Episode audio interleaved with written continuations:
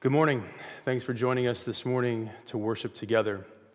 I want to thank my brother for um, his prayer at the beginning of the service. It encapsulated a lot of what we've been feeling corporately, but also took us to the Word and took us to God's grand redemptive plan that has to guide our hearts during these days.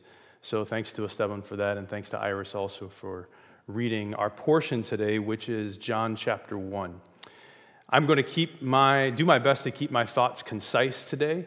And um, it's, it's okay that I do that because John has a lot to say as a book, but it also is summarized nicely in the prologue, the beginning of John, the first 18 verses. So that's where we're going to be today. I don't have to say everything about the prologue. Books and books and books have been written about it, but I'm going to say some things to set us up for the remainder of this series um, entitled Loved and Sent. Before we jump into John, I, I want to tell you a little story. A few years ago, I was every day, repeatedly entering the Alexander Hamilton musical lottery. This lottery, if you win, you get two tickets, 10 bucks each, to great seats downtown to see Alexander Hamilton the musical. I had been doing it steadily, day after day after day, sometimes multiple times a day. Well, I'd never won. I knew other people that, who had won, but I had never won. But I kept doing it, kept doing it, kept doing it. Well, it turned out that one day, um, Jorge and I, he was still there, he was still here at that time. Jorge and I had a meeting planned, and this meeting went long. Not Jorge's fault, not my fault. It was just one of those good long meetings that sometimes you just got to have. Well, when I got out, I saw that there was an email notification from Alexander Hamilton, not personally, but from Ticketmaster, whoever was running the lottery. They said, You have won your two tickets to Alexander Hamilton. I start celebrating right there in Jorge's office. Then I remembered the fact that when you win the lottery, you're notified by email and you have to respond and claim your tickets within an hour of that email notification. Jorge's meeting with me was a good, long meeting, and I missed that invitation. I mourned missing that invitation, but alas, I missed that invitation. Why do I begin that story, a story that brings me a lot of pain, let me tell you? Why do we begin with that story to introduce John? Because of this. John, if you want to summarize the book, is an invitation to life. It is an invitation to life, and I don't want us to miss it. John does not want you to miss it. The Holy Spirit does not want me to miss it. And so, as we go into this series that's going to cover 15 weeks, take us into the middle of September, we want to accept daily, weekly, this invitation to life through the book of John. Let's not miss it. John is the latest of the four Gospels. John wrote it most likely as an old man, somewhere between 70 and 90 AD. He was in Ephesus, and he writes to, we're not exactly sure who, but it seems likely that it's a mixture of Jews and Greeks. Perhaps churches that consisted of Jews and Greeks, perhaps just people that were seeking God. Maybe proselytes who had, trend, who had um, committed to Judaism, but then were seeking how to be true Jews in Jesus. In, in John 20, 30 to 31, he gives the clear purpose statement of this book. He writes this Now Jesus did many other signs in the presence of the disciples, which are not written in this book. But these are written so that you may believe that Jesus is the Christ, the Son of God, and that by believing you may have life in his name. Again, John is a personal invitation to life. It's used to evangelize, to share the good news to those that do not yet know it. It's an invitation to seekers to believe. It is meant to encourage, an invitation to know life as individual churches, to believe in Jesus as true Jews, as truly the people of God who have come to faith in Christ, the children of Abraham. It's also an invitation to remain in belief, a discipleship invitation, and to grow in the, in the Christ life that all of us who know him are walking in daily. When it comes down to it, just as he says this, it's, these are written so that you may believe. This is a personal invitation to you. This week, as I've been getting ready, I've been praying, even as, as it's become harder and harder for us to connect to the word, especially the preached word, through this video medium.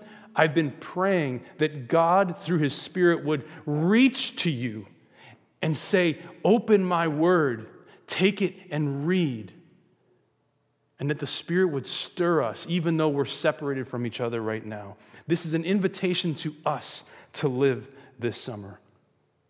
What was John doing in these first 18 verses in this prologue? He was doing much like the first song in Alexander Hamilton, the musical, does.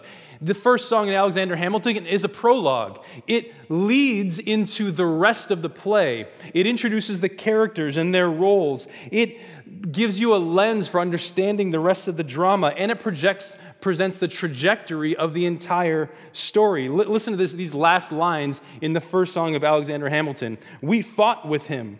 Me, I died for him. Me, I trusted him. Me, I loved him. And me, I'm the fool that shot him. These were the other characters revolving around the main character in the drama, and you're beginning to see in the prologue what the drama is going to be about with all of these secondary characters. The prologue was established by Euripides in Greek plays about four to 500 years before Christ. So John would have been well aware how the Greek dramas of those days, how the Greek playwrights would include prologues in their writings to help the people understand what was going to happen.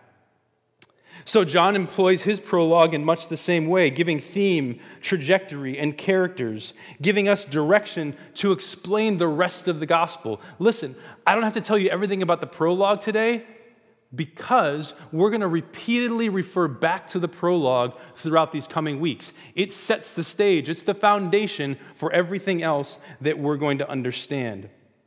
I can't exhaust it. However, I want you to understand this the prologue, like the full gospel, has its main character as one person the Word. The main character is the Word. You can't mistake that there's any other main character in this entire gospel, but we also have to see the other characters that relate to the Word and how they relate to Him.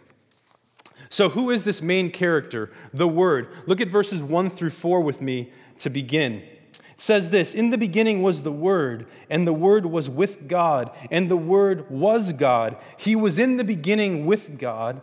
All things were made through him, and without him was not anything made that was made. In him was life, and the life was the light of men. The light shines in the darkness, and the darkness has not overcome it. So we have this, this hearkening back to Genesis 1, where God creates the world. In the beginning, God created the heavens and the earth. And how did he do it? He spoke it. And so John here is using this concept of the word, logos. All right? It was, a, it was a term that both Greeks and Jews understood back then. And there was this dude named Philo that was a Hellenistic Jew. That we, he was a Greek influenced Jew. And he talked a lot about what this logos meant. It was the order, the structure of the universe. But even though he knew his Old Testament, he didn't know Jesus. He didn't know that Logos was actually meant to be a person. And that is who John presents word, the word as. What do we see about this Logos here? He was in the beginning. He was in the beginning, was the Word. This is before all things. He is the one that is before everything that we experience. He was with God. He had a distinct relationship with the Father. When you read God here, you're going to see, think of the Father within the Trinity. That's who John is referring to. As we go throughout the book of John, it's interesting here. I'm not going to introduce the Father as a main character in the prologue, even though he's there, because as we go through John, I want you to notice something. Almost every time that the Father is referred to, he's referred to directly in relationship with the Word. One of the main themes of John is trying to help us understand how the Word is related specifically to the Father. So catch that. The Word was, the Word was, was with God. The Word was God. The most nuanced translation of that is this What God was, the Word was. Okay? My son Simeon, my son Isaiah, they are like me, but they are not me. They're not everything that I am. When we talk about the Word, what the Word was, God was. What God was, the Word was. There is a sameness there in essence, but a difference in person. Again, John pointing to the Trinity here. All things were made through the Word, nothing was made without Him. He, again, is the Logos, the structure, the logic, the order of all things in creation. Yet again, He is the Logos elevated to this personal level, the, the wisdom of God personified in the Word. He then brings about light and darkness, again, hearkening back to the beginning of Genesis. I'll come back to that in a couple of minutes. But here's what John is doing here in these first few verses. He's giving a glimpse of what is happening behind the curtain, behind the scenes. Again, think of a drama with me. Think of Greek mythology from grade school when you would hear the stories about Zeus and Apollos and Mount Olympus and all these sorts of things where things are happening in the realm of the gods, but they are impacting people on earth, sometimes very tragically. Here, John is giving a glimpse behind the curtain. And he's saying, listen, before all time, there was the Father, there was the Son. Harkening back to the beginning of Genesis again, there was the Ruach, the Spirit that was hovering over the waters. The Trinity was together in relationship. Count on that from the beginning, predating anything that we're experiencing, including him writing here at the end of the first century. Who is the second character here? We have the main character as the Word, but then we get these secondary characters. The witness. Look at verse 6. There was a man sent from God whose name was John. He came as a witness to bear witness about the light, that all might believe through him.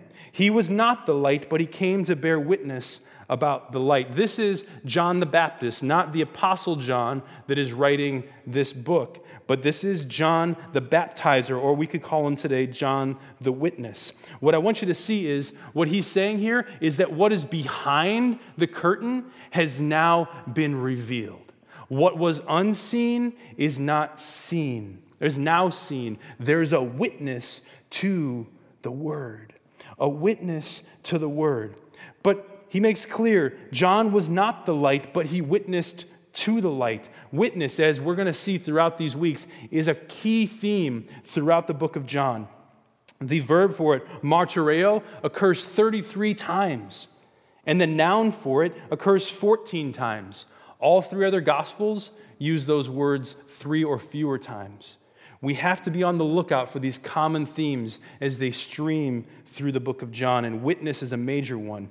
Consider the idea of witness as this if John was not the light, then what was he? He was a magnifying glass.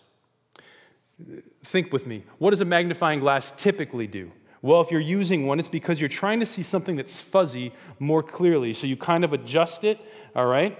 You, you need to see something you don't quite understand in a way that you can understand it. The, the magnifying glass is a tool in that. That's what John was doing. He was helping the people of Israel understand a couple of things.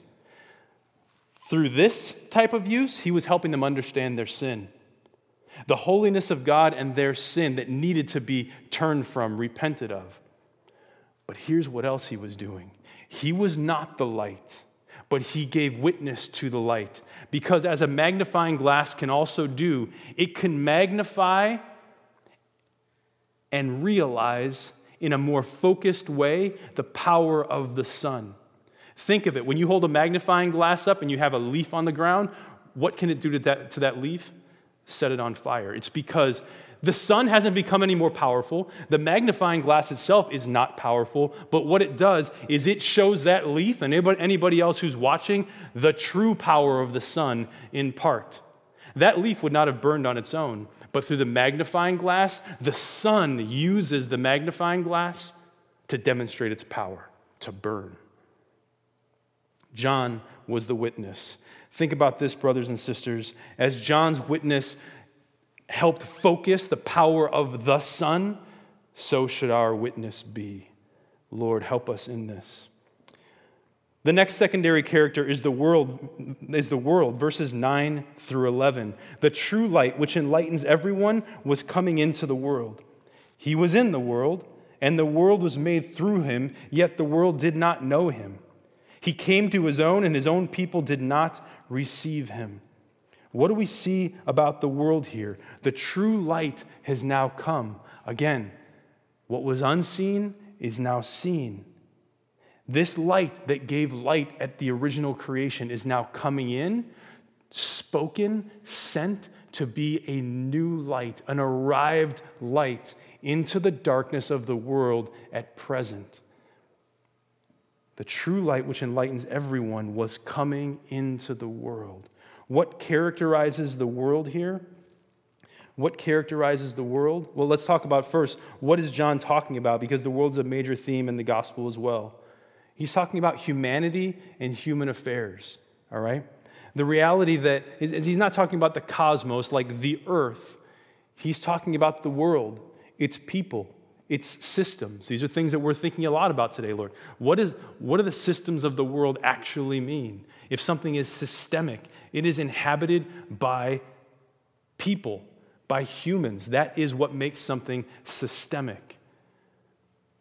Here, John is saying the true light came into the world with its humans, its human affairs, and its systems.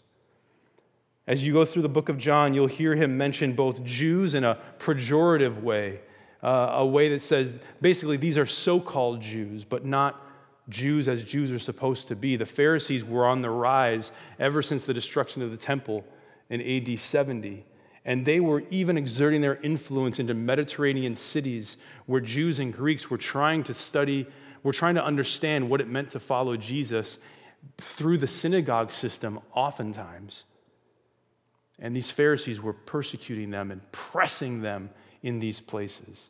So John is addressing the Jews, these so called Jews, and also the Greeks. There, there's this understanding of all people within this world. Again, the light was coming into the world.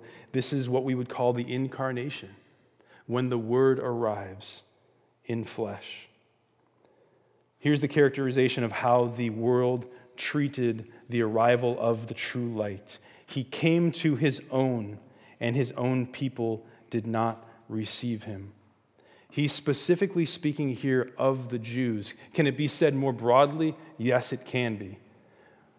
But on the first order here, he's talking about the very people that were his own, not just his created, but his covenant people from, from the beginning, from Genesis, back with Abraham, all the way through the present. They did not receive him.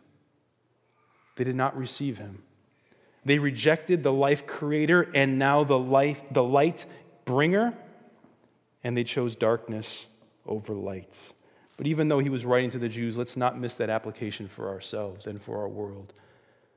The light has come. The light has come. Why do we still choose to look for more lights? Why do we push against the light as revealed in the Word? The next character is the willed. Look at verses 12 and 13. But to all who did receive him, who believed in his name, he gave the right to become children of God, who were born not of blood, nor of the will of the flesh, nor of the will of man, but of God. Couldn't I just said the next characters are children of God? Yes. But sometimes I think, as, as beautiful an identity as that is, we don't get the full reality of it. John speaks to it here. These children of God, we children of God, are not born of our own decision, of the decision of the flesh, the decision of our parents, whatever it may be. We are children of God purely out of the gracious will of the Father.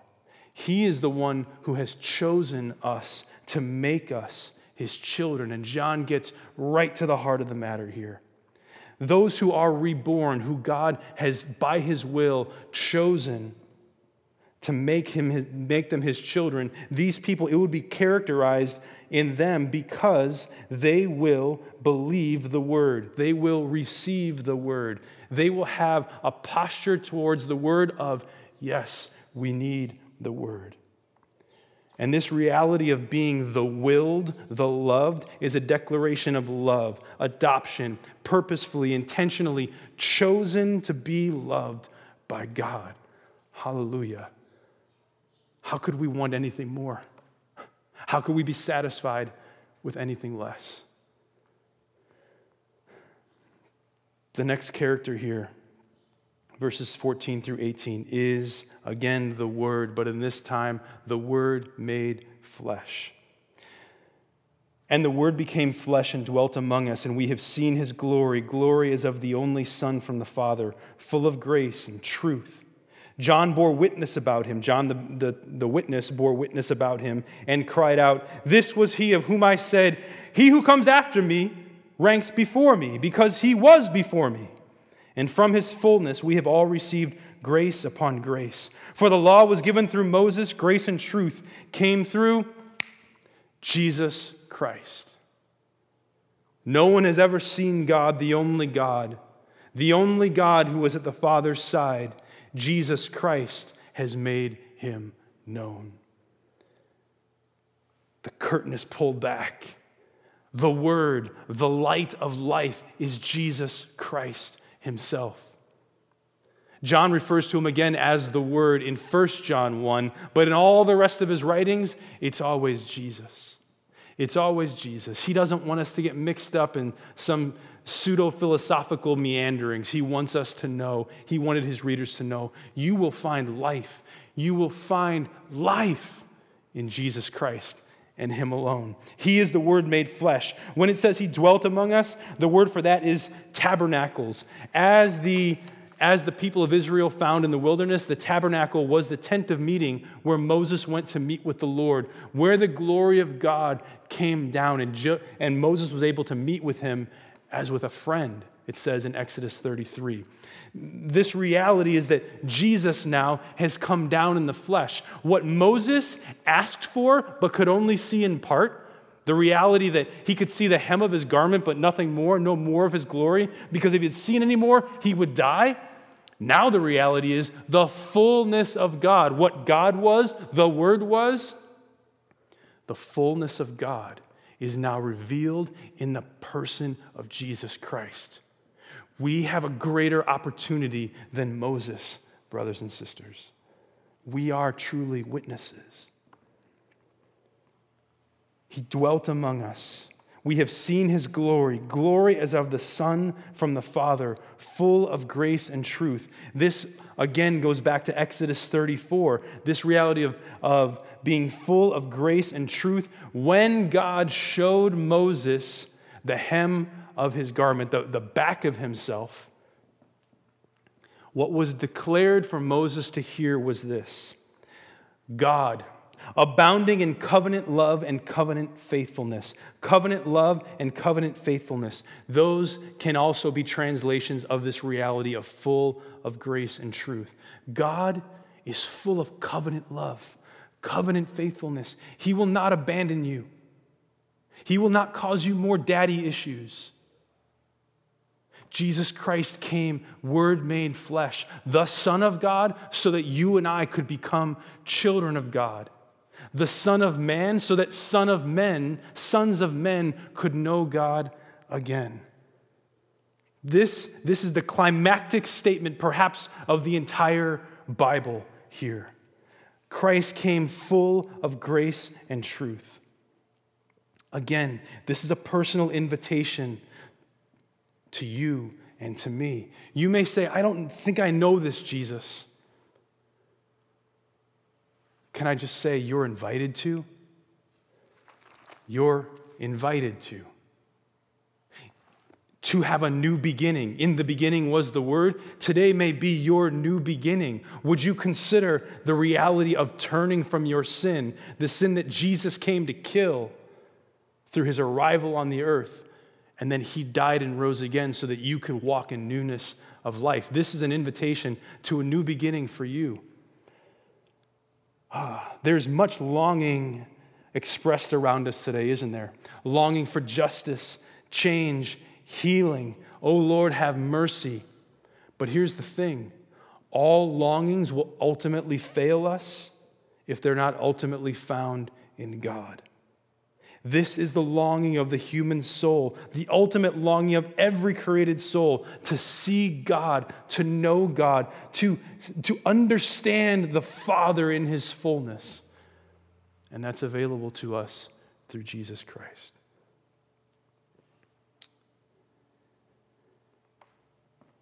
There's a final group of characters here. You may have seen them. I've been using alliteration with W all the way through. I was thankful for that. The last group of characters is this the we. The we. You see the we in verse 16. And from his fullness we have all received grace upon grace. Christ, full of grace and full of truth. Christ, full of covenant love and covenant faithfulness.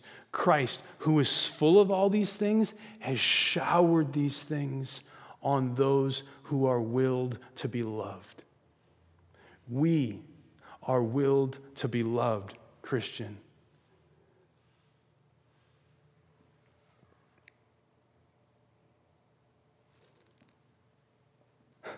What does this mean, grace upon grace? It takes us back to Exodus 33 13. Again, this is an accumulation of grace. Hear what Moses says as he's praying to the Lord. He says, Now, if I have found favor in your sight, show me your way, that I may know you, that I may continue to find favor in your sight, and see that this nation is your people. Moses was longing for favor in God's sight, but he didn't just want to say, you know what? found favor, God gave me favor, saw the backside of God, I'm good. No, he said this I not only need that favor, I ask for more. I ask for more of you, God. I need more of your presence. I need me to show you your way. I want to actually know you. You hear the longing of that in Moses that he didn't know the fullness of God in Christ. He wasn't able to yet. We are able to. We, can I just, can I say that again? We are able to.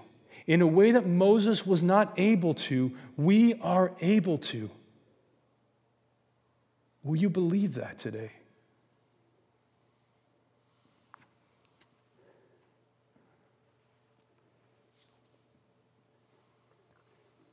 Have you stopped believing that?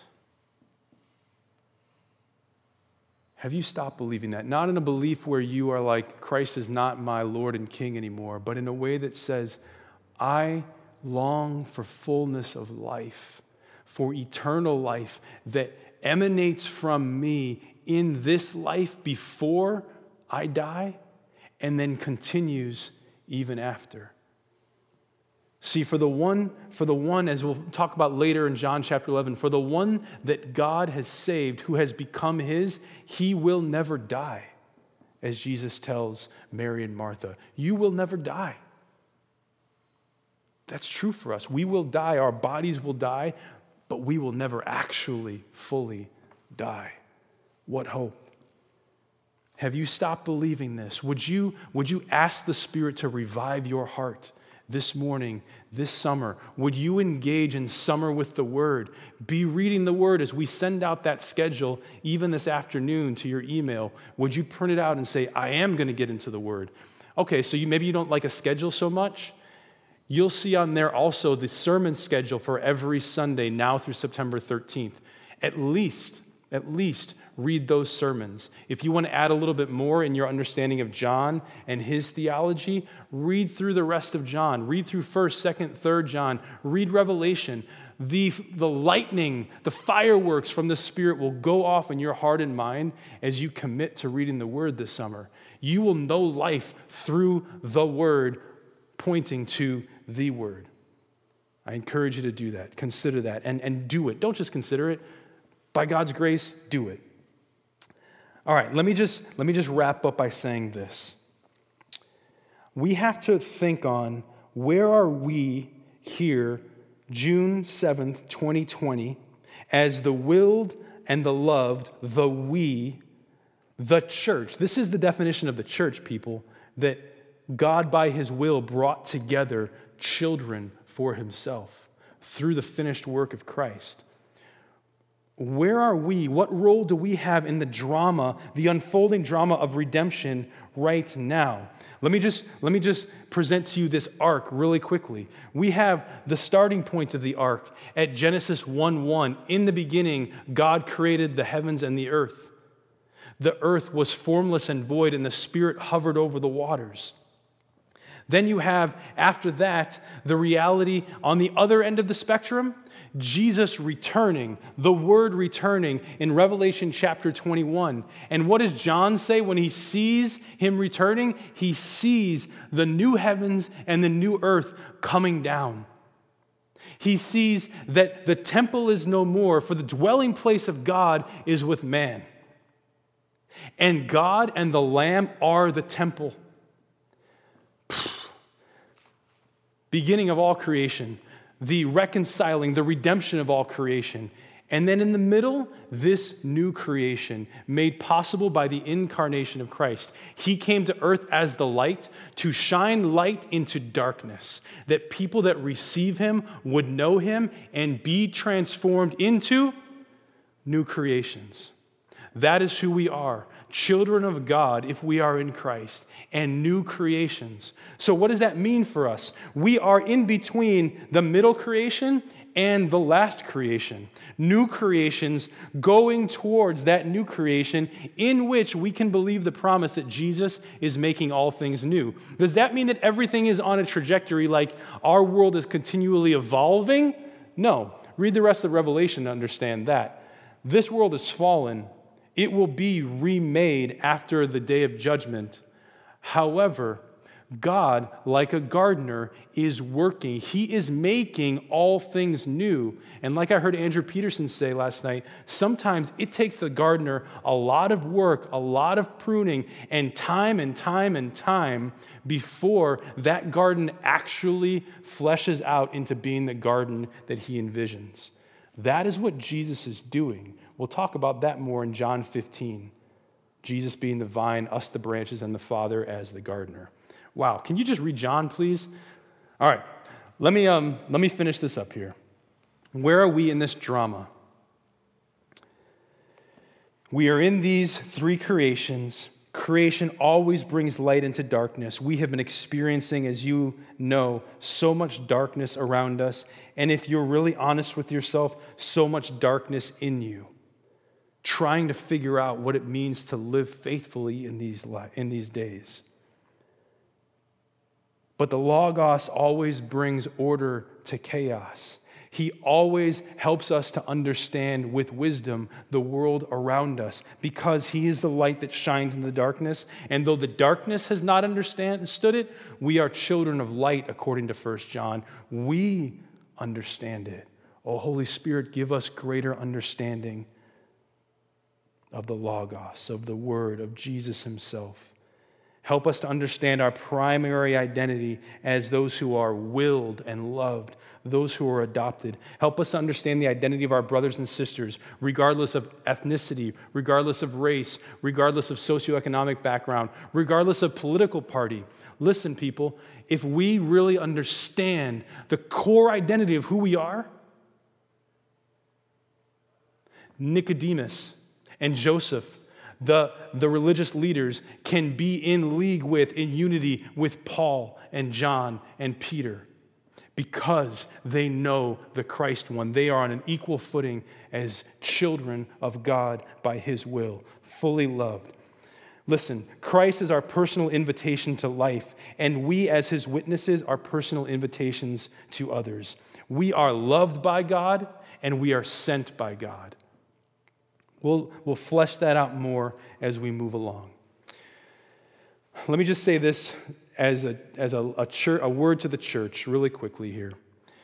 How does that look as a body when we are living between this creation and that creation? Well, there are a lot of ways to answer that, but let me just bring it super clearly to us right now. Number one is, as John so frequently talks about the unity of the church, we have an opportunity tomorrow night from 6 o'clock until 8 o'clock to specifically join with other churches, mostly Rogers Park churches. They're hosting a march, a peaceful march, mourning the loss of African American lives unjustly, but also crying out for the peace of the city. Both of those things together. Crying out to the Lord for mercy. Tomorrow night, Monday night, from 6 o'clock until 8 o'clock, meeting at Willye White Park there at Howard and roughly the Red Line, and then walking to Warren Park at Pratt and Western. That's available to you. We're not going to be taking church vans there unless somebody lets me know and they're like, Could, I don't have a ride. Could we really take a church van there? That's just an opportunity for us as a church to walk with other churches united in Christ for the sake of God pouring out his mercy on us. We don't put our trust in marches. However, this is a way for us to communally lament commun- the communal sin of racism. All right? That's an opportunity for us to do. But let me add this we need to be meeting again.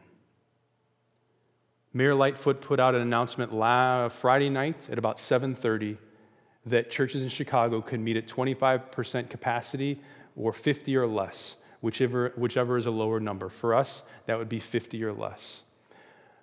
The elders are meeting this Wednesday night, and we desire to be meeting as soon as possible, where it can be for the good of those of you who said, Yes, I'll return immediately, and also considering those of you who would not return immediately. In that way, we are considering one another, loving one another.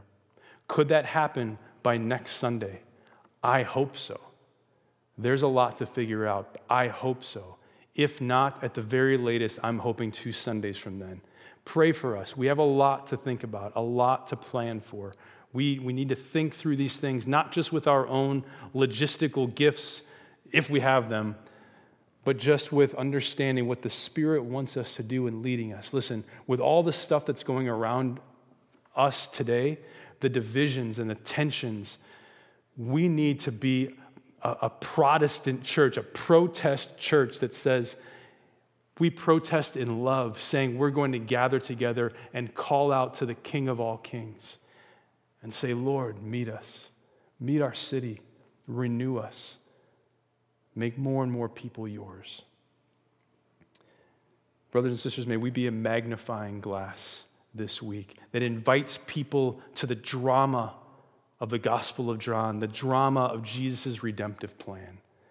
Would he use us individually and corporately to see the focus of the, the, the power of the Son focused in Edgewater, in your families, at your jobs, on your blocks? Would he use us in ways that we can't expect because we are simply tools, and He will use us as He will, but let us be open and available. This is the prologue. There's lots more to come. These are going to be some great weeks together. Thanks, everybody. Let's pray. Lord Jesus, we look to you. Pray that you would do anything in us that you need to do this summer, that you would revive us, that you would refine us, that you would draw more and more people in to know you those who are sons and daughters of yours that you are calling in but don't even know that yet, Lord. Send forth your spirit. May he testify along with your bride that you are the light of the world, that there is water for the thirsty to drink, and you, Lord Jesus, are that water. We desire for you to be known. Be more and more known in our lives. We pray this in your wonderful name, Lord Jesus. Amen.